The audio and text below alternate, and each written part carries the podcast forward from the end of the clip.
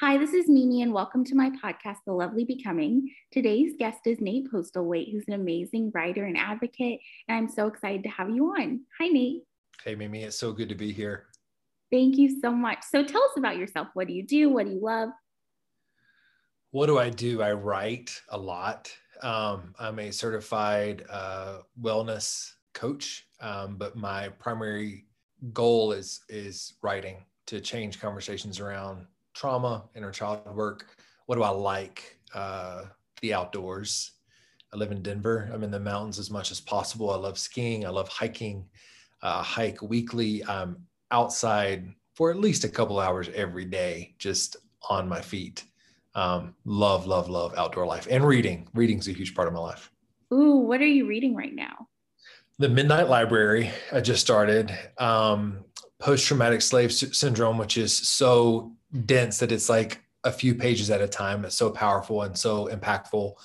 Um, I read about five or six books at a time. My, it's all right there. Um, Girl with the Pearl Earring, Body Keeps the Score, Ooh. and Zen and the Art of Motorcycle Maintenance. I, I, have a bad habit of like saying, oh, but what about this one? So there, it's not uncommon for me to be reading like 12 books at a time, but I have to really zone in and like pull back and just go one at a time. I relate. I have a bookshelf full, and people are like, Have you read that? And I'm like, I've read like a couple chapters, and I'm currently reading another book and another one. So, right. Amazing. Um, so, tell me about inner child work.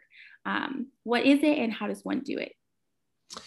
Inner child work is something that I struggled with the most when I was deep into trauma therapy. It was just a concept I couldn't grasp and didn't have a whole lot of interest in and then went through my own process of being burned out. At this point, I had been in therapy for, gosh, 15, 16 years and just felt like I wasn't getting the response that I needed. I went through this just really heavy period. And I gathered my own thoughts and everything that I had been taught about the inner child and, and who they are and what that means, and just developed my own process of in my apartment six years ago, I lined up the photos that I had of myself from four all the way to 33.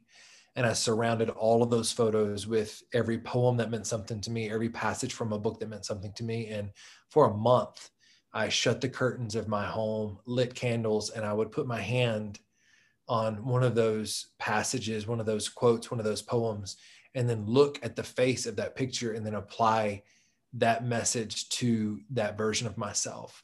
And I did that every day for a month and only had two friends who ever saw the whole process. I actually took pictures of it and, and look at those pictures often, but that really helped me recognize and understand when I'm looking at these pictures of this younger version of myself, I have held him in contempt for making me feel a certain way now when all he wants is relief. The, the, the inner child is this subconscious version of us who's got recorded memories as all subconscious parts of us do, but based on their experience and based on their understanding. And the whole crux of inner child work is just offering that version of them relief. It's being able to say to them, they don't even know that the trauma that they live in, the pain that they live in, ever ends. They're hyper vigilant and they're in survival mode and they're constantly trying to protect us from anything that feels like a trigger to them. And it's really learning to establish a relationship with this part of us that, that we tend to block out and think that if we can make it go away, we'll feel better, not recognizing that makes them feel that much more dismissed or that much more amped up. They're not going to cooperate with that because they're in survival mode. So, inner child work is really understanding that subconscious thought pattern and embracing these experiences that we've had and recognizing the innocence, the hardship at that time, looking through the lens of a child and then giving them some relief and being the person that says, you know what, I want you in my world, but I'm going to make the decision so you don't feel like you have to. Mm. It sounds like it's really tangible work and also abstract at the same time, you know, kind of speaking lovingly to that previous version of ourselves and and giving that relief is really important.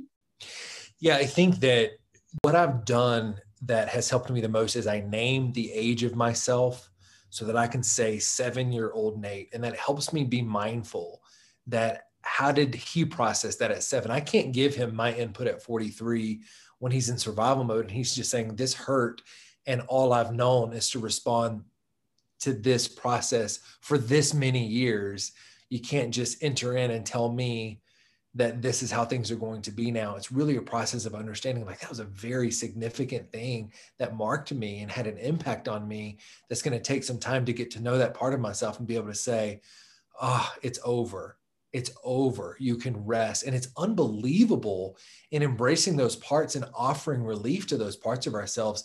The way that that integration happens, and then you start to feel way more present and engaged and not feeling like you're as triggered as before. And then as time goes on, you begin this practice of recognizing what's getting hit right now. What part of me is getting hit? And you go directly to that instead of detaching from that and saying, I can't process this, I can't deal with this. Mm. Yeah, something you said that really stuck out to me and kind of reminds me of the body keeps the score is this idea that we need to know that the trauma and the pain has ended because it keeps replaying over and over in our minds and our bodies keep thinking like it hasn't ended, even if we consciously know that. So that's really interesting. And again, to imagine the age that it happened. So, you know, no seven year old looks and says, well, this was rough, but my nervous system is hijacked. However, if I just bring myself out of fight, flight, freeze, fawn and regulate my nerve, like, no, that's just not how that works for a kid. So that kid becomes a teenager, that teenager becomes adult, and all of those experiences are stored inside of us until we find a way to offer some sort of relief. And inner child work has by far been the key for me in in those in those processes definitely I, it's important to make it developmentally like appropriate and like to understand that even if we did have that understanding that we have now it might not have been helpful because of the way that it was told to us and taught to us and the way it's stored in our bodies for sure. Right. Um what was the process of coming out like for you? A totally different question. Yeah. You know it's funny. I think that coming out is powerful it's uh, it's very freeing. Coming out for me had very little to do with sexuality. For me, it was more of grieving and realizing I had fought this the wrong battle for far too long. And um, you know, I know that it's it's unbelievable how different the conversations are now, where there are so many more affirming families. I grew up in in a family and an environment where being gay was the most detestable possible scenario. So I started hearing things when I was five and six years old. And as a five and six year old, I took those messages and knew that there was something different about me. And when I think about that kid, my heart breaks because he was also being abused inside the home, outside the home. And um, there just wasn't a lot of room for a whole lot of anything other than conforming to survival.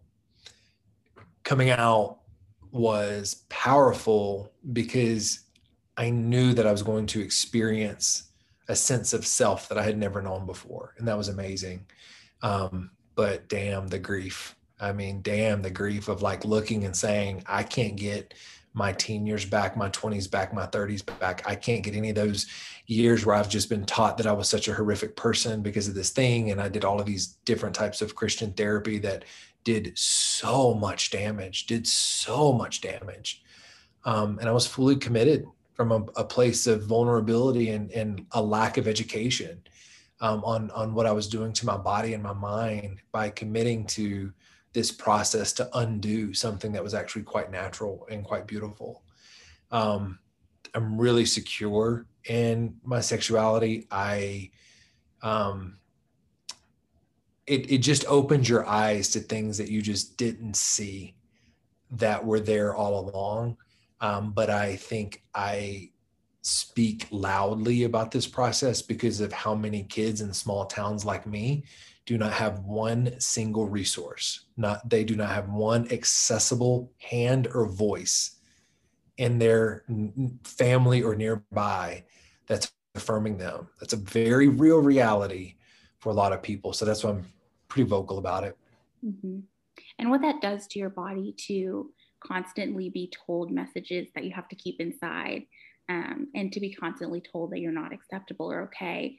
Um, I imagine how much freedom there is, and at the same time, um, working in the society where it's still a marginalized thing and it's still something where um, we don't talk about it enough. So, yeah, and I'm, you know, it's it's fascinating how often um, people will send me direct messages, which I hate more than anything on this planet, getting private messages from people, or leaving comments of, or or sending my assistant an email, an inquiry. I want this information, this, this, this, this, and then they find out that I'm gay, and they like will unfollow. They'll be very direct about. Um, I didn't know that you were living in sin and like all of this stuff. And she's like, isn't it fascinating that I had some information about trauma and consciousness and being connected that you you resonated with so strongly, but you finding out that I was gay created such an animosity in you to reject me at that point. Isn't that fascinating?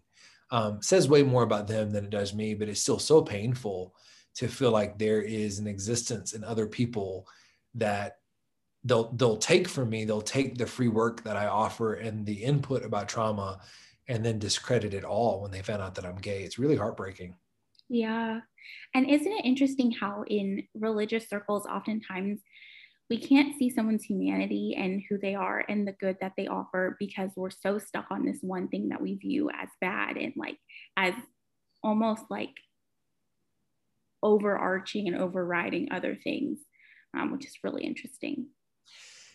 I, I mentioned this on a live recently, it, but it really stood out to me. I posted something several weeks ago about forgiveness. Um, I think forgiveness is really powerful. I think that the Christian culture has misused all of what forgiveness is. And I think it's wildly inappropriate how it's misplaced, especially in conversations around trauma. And the post said, I'm going to paraphrase, um, I don't ever plan on forgiving those who abused me when I was a kid. I was sexually abused from five to 14. And that young boy wants my protection and doesn't give a shit on whether or not I forgive their abusers. That, that that's not even part of the narrative. I cannot tell you how many Christians left nasty remarks on that post. Um, and one person just said, I'm unfollowing, you're living in unforgiveness. And I just, I sat there and thought, that's your takeaway you just read that someone was sexually abused from five to 14, and that was your takeaway. It's heartbreaking to think what that person must be living with to be so rigid, to have this internal dialogue that says, I need to. I need to project inappropriately and in a very toxic manner on someone who's confessing being sexually abused and that's what i'm coming up with that's just that's just a level of um, toxicity, and it's it's really quite sad. But I see it every day, every single day. It is really crazy to think how we can put this one thing in our lives, like before empathy before compassion before understanding and and you're right like forgiveness is not really on the table when you're thinking about protecting yourself from harm and when you're thinking about coming to terms with like the shame and the harm narratives that were done to you which is really important as well. Well, I think it's also scapegoating the survivor. Like the survivor should have absolutely no obligation to explain their feelings towards someone who has caused them harm. Under no circumstances should a survivor be in a position where they feel obligated or any type of duty to have a specific emotional, physical reaction to someone who has traumatized them. That's absurd. Why are we even suggesting that that avenue and the thing is forgiveness does not change the nervous system. Trauma does and therefore let's address it from a trauma informed approach. I think that's the other piece is like stop talking about forgiveness as if it's this thing that's so powerful that it undoes trauma. It does not undo trauma. That's marked in your nervous system. That's a very real experience for someone and and and forgiveness to me is private. It's a very private matter. Like what someone chooses to do with forgiveness is their business um, but I don't know of any research that says by forgiving, it reduces the impacts in your nervous system. Mm-hmm. Yeah, that's really helpful to hear. And I think you're absolutely right. So thank you. Um, so, speaking kind of, we've been talking about this a little bit. What role did religion play in your story and how has that shifted? Fully committed as a kid, RAs on Wednesday nights, uh, Sunday school Sunday morning, the adult service Sunday night, and um, that carried through. I think through the twenties, through my twenties, I was a missionary right after high school. uh, and then always was involved with Christian counseling. Everything had kind of the Christian lens attached to it. And I think around my early 30s when I hit my darkest moment with my mental health, where I had a, you know, legitimate breakdown where my brain went one direction, my body went the other, and life as I knew it was no more. I started getting really serious about looking and saying, yeah, faith, whatever, but my body, like my physical body is not going to survive this, whatever this is that lives inside of me. I was sleeping two hours a night, having nightmares, um, uh, pretty severe CPTSD. I could not be in physical crowds. It was not I, like the the level of anxiety of going to the grocery store at two in the afternoon, just sweating profusely, shaking. I could not do it, and so I would go for walks at two and three in the morning at the park nearest to my home and go for drives by myself. And that was the only time I left my home for almost a year. And when I was introduced to trauma informed therapy, I went to an outpatient center um, at the end of that year and all of a sudden started to experience relief from legitimate uh, trauma informed therapy. That's when things started shifting um, once I came out, that was the biggest part. I think that this veil just came off of me, where all of a sudden I started questioning everything I had ever heard, and then was really angry at myself of thinking, why would you believe that? Why in the world would you have ever believed? And the list was so long. And the more I've explored things like energy, um, gosh, holy shit, the last two years it's been anti-racism work, which led to feminism, feminism that led to ableism, ableism that re- like led to like the problematic industries of um, how things about energy and quantum physics are relayed and how there's cult mentalities and so much of this belief. It's just like it's opened up the door to everything. The more I've gotten educated on things that really resonate with me the less religion has had any appeal at all. I, I see that part of my life as something that was so trapped and stuck and um, so limited. Someone sent me a message the other day and she said, I'm not trying to offend you, but I'm not trying to self promote when I say this, by the way, but I, it just, it was fascinating. Like she, she said, you remind me so much of Jesus. And I said, well, let's be honest, you didn't know him and, I like, and I think that your vision of him um, may be a little off because I think the reality is he would be repulsed by the way he's been made to be someone that wants people worshiping at his feet. Everything that I am aware of about this man named Jesus would just really be disgusted with the way that he's become this idol that suggests if you have the magic faith by encountering him somehow, then that means X, Y, and Z. And none of it makes a damn bit of sense, um, especially for someone who's walked through trauma. It's just, it's really, really confusing. I think we don't talk about trauma enough and and we don't have conversations, especially with religion, and don't know how to discuss it. Um, I remember like I told someone that I don't go to church anymore, and they were like, "Why?" And I was like, trauma and they were like oh and then they stopped responding and it was crazy because it's like we just don't know how to have these conversations. Um, and so i'm grateful that you're here to start them and, and it's important too what you said about um, you can have a lot of faith and know what to do with that but what we don't know how to do with is the presence and we don't know how to deal with kind of what is going on in our bodies through trauma. Um, so that's really important I agree. Someone today made a comment to me, um, and and I did. I took quite a bit of offense to this. She said, "I'm so thankful you're using the wisdom that God has given you." And I just replied, and I said, um, "This wisdom is from 25 years of trauma therapy and tremendous sacrifice." That was really offensive to suggest that I have some sort of special anoint anointing by a creator about this information that almost killed me. It's just it's just so baffling, and people project that so much. The need to constantly say uh, the religious piece being tied to it somehow, and um, I just I felt really frustrated by that, and I just was like, uh, no, this was my work, and um, this was a huge sacrifice for me to get to the place where I know and understand what I do about my mind and body. Mm-hmm. It's like almost saying like it was worth it for that trauma and it was not worth it. Like trauma is not for a purpose and it's not like you know being used for something. It just is really bad. And i think it makes people uncomfortable to understand that like there's not a transformative like good thing that comes out of it. Yes there's you know healing and post-traumatic growth but also like it's not it's not worth it. Yeah I, there's so many there's so many cliches too that are so unconscious and inappropriate. And i've broken a lot of those down on on social media a lot. Like uh, when i think about one of the posts that I, I did is when people said um, god will never give you more than you could handle. Do you understand the suicide rate?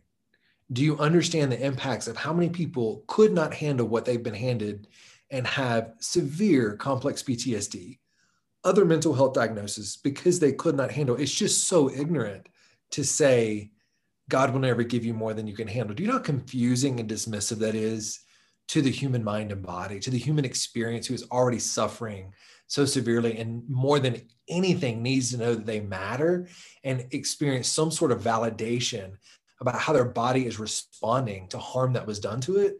And instead, it's God will never give you more than you can handle. It just doesn't make sense. And trauma is more than we can handle for our bodies. And that's why we maladaptively cope. And that's why we kind of like, and it's amazing that we're able to, but that's more than we can handle. Right.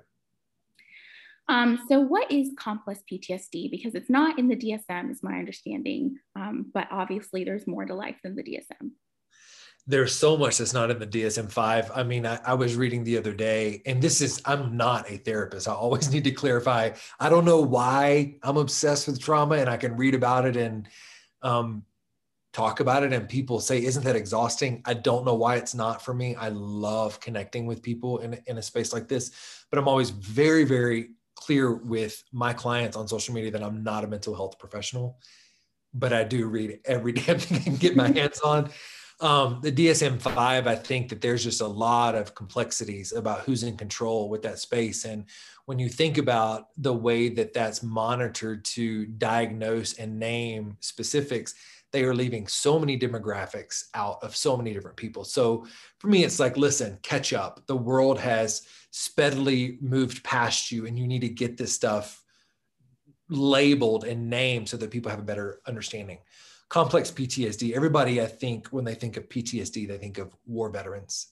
Um, PTSD is a very real uh, mind body experience where you just don't function the same way based on an experience. Complex PTSD is the same a version of that from the complexities of longevity and multiple experiences. PTSD is typically used to name and identify an experience. Complex just means you lived in an environment or had multiple uh, complex experiences that led to, to PTSD. And it just means you've lived with it for quite some time.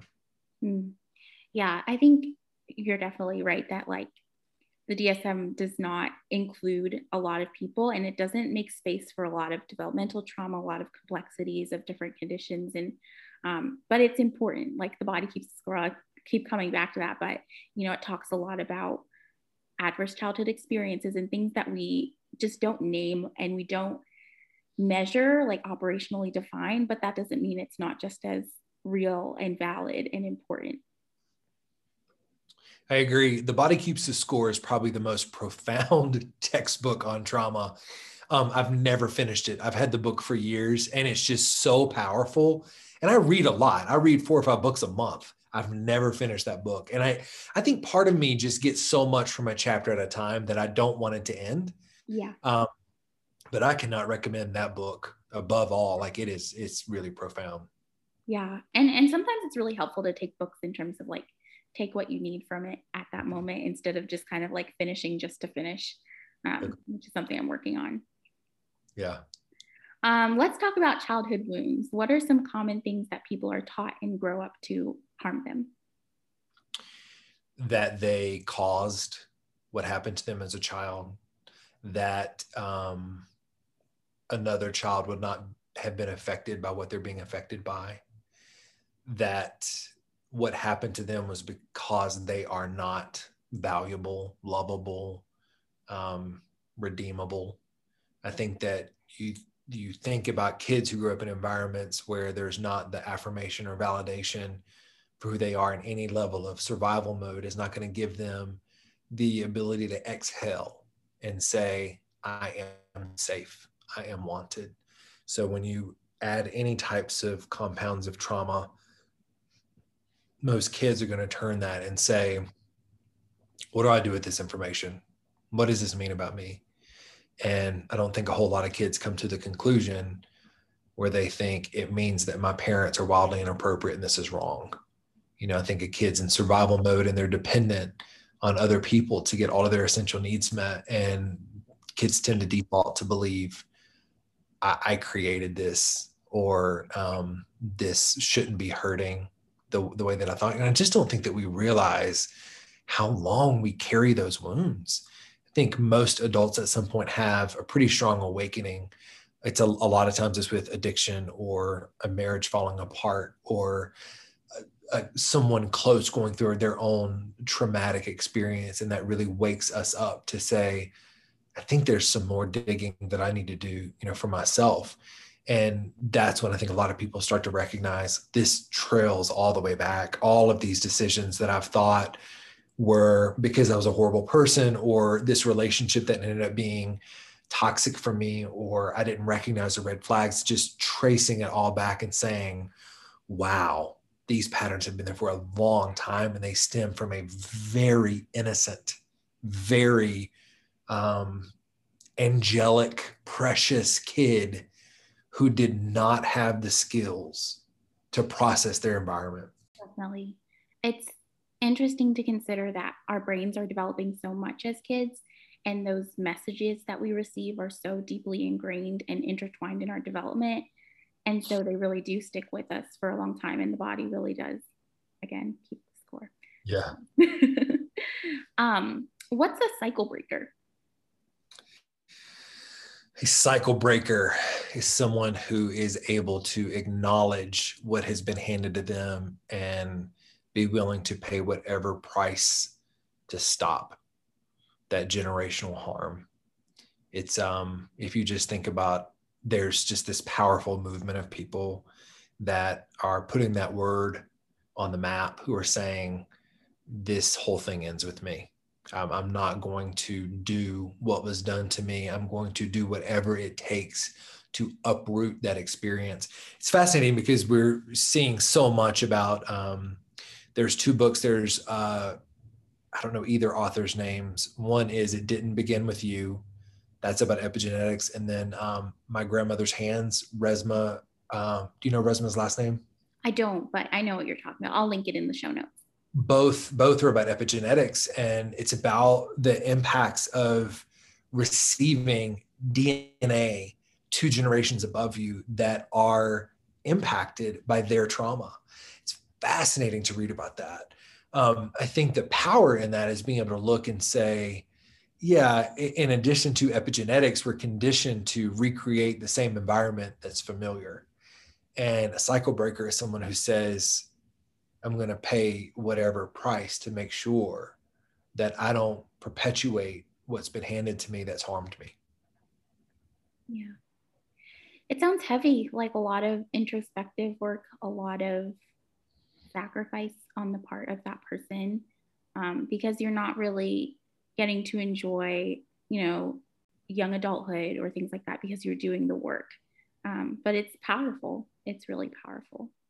I, yeah, it is. It's definitely heavy, but I will say this: just flipping that switch and having the curiosity to explore can offer so much relief because you recognize you've been out of alignment your whole life. So you're in this familial system that, that you're trying to make sense of and then recognizing i actually have a path out where it may not make sense to my siblings and it may not make sense to my aunt and uncle and my parents but this does not resonate and i don't want to carry this there's a lot of freedom in that too it is hard for sure but there's a ton of freedom of just like the expectations and pain of what you've always carried and been expected to carry and saying no. Yeah, a lot of release and a lot of relief, like you said, for sure, in that work um, and in pivoting from what's been before. Yeah. Um, what words would you speak to your inner child that you'd like to share with us? Oh, I get teary eyed immediately. Um, precious boy, never, ever, ever does anybody get access to you without coming through me first. Um, you belong to me. Uh, I will never be quiet to you about how important you are. I'm so sorry. I did not know that you needed me all those years ago. Um, and I love the time we have together now. Thank you for sharing that with us. It's extraordinary. Um, on a lighter note, um, what are your favorite foods? My favorite foods. Um, so everybody on social media knows that my life is centered around chocolate chip cookies. Like when they ask if I'm in a relationship, I always say yeah with chocolate chip cookies. Um, I can tell you every place in Denver, like who, who I can start talking about chocolate chip cookies and people get a big kick out of it because I get excited. But if I feel like they're not listening, I get a little offended where I'm like, who the hell are you? Like, you don't understand. No, no, no. Like it literally just crumbles. Chocolate chip cookies. Um, my favorite meal is lobster macaroni and cheese. Like that is like heaven to me. Um, but yeah, I would say I've got to give a shout out to chocolate chip cookies because it really is like a relationship for me. Lobster mac and cheese or like lobster and mac and cheese? Lobster mac and cheese okay. together. Amazing. Oh, it's so good. There's a there's just a the only reason I say that is because there's a market that I I walk everywhere. I'd hardly ever drive, but I walk everywhere in Denver. I live just outside of downtown, and um, there's a market that makes a two-person version of lobster mac and cheese. And I am both of those people. I love that that lobster mac and cheese. It's so good. Um, so yeah, I would say that's my favorite meal. I love that. That's now I kind of want that for dinner. So that's perfect. um, and the question that I ask everybody um, how are you becoming? Slowly. um, I think the the thing that the theme in my life right now is not knowing that I could have ever felt this good in my own skin. I could have never known that I could get to a place where being alone felt safe and it was something that I craved. And it was the thing that calmed the other parts of me. And um, that is such a gift. That is such a gift to know what it's like to just feel like you have to be busy 24 7 because you just do not have any tools to know how to settle down and not talk too much when you're around people or work 80 hours a week or whatever it is. Um, but to actually make room where you feel whole alone. It's pretty amazing. Yeah. That's amazing. Thank you for your time. I really appreciate you. Honored, honored. Thank you.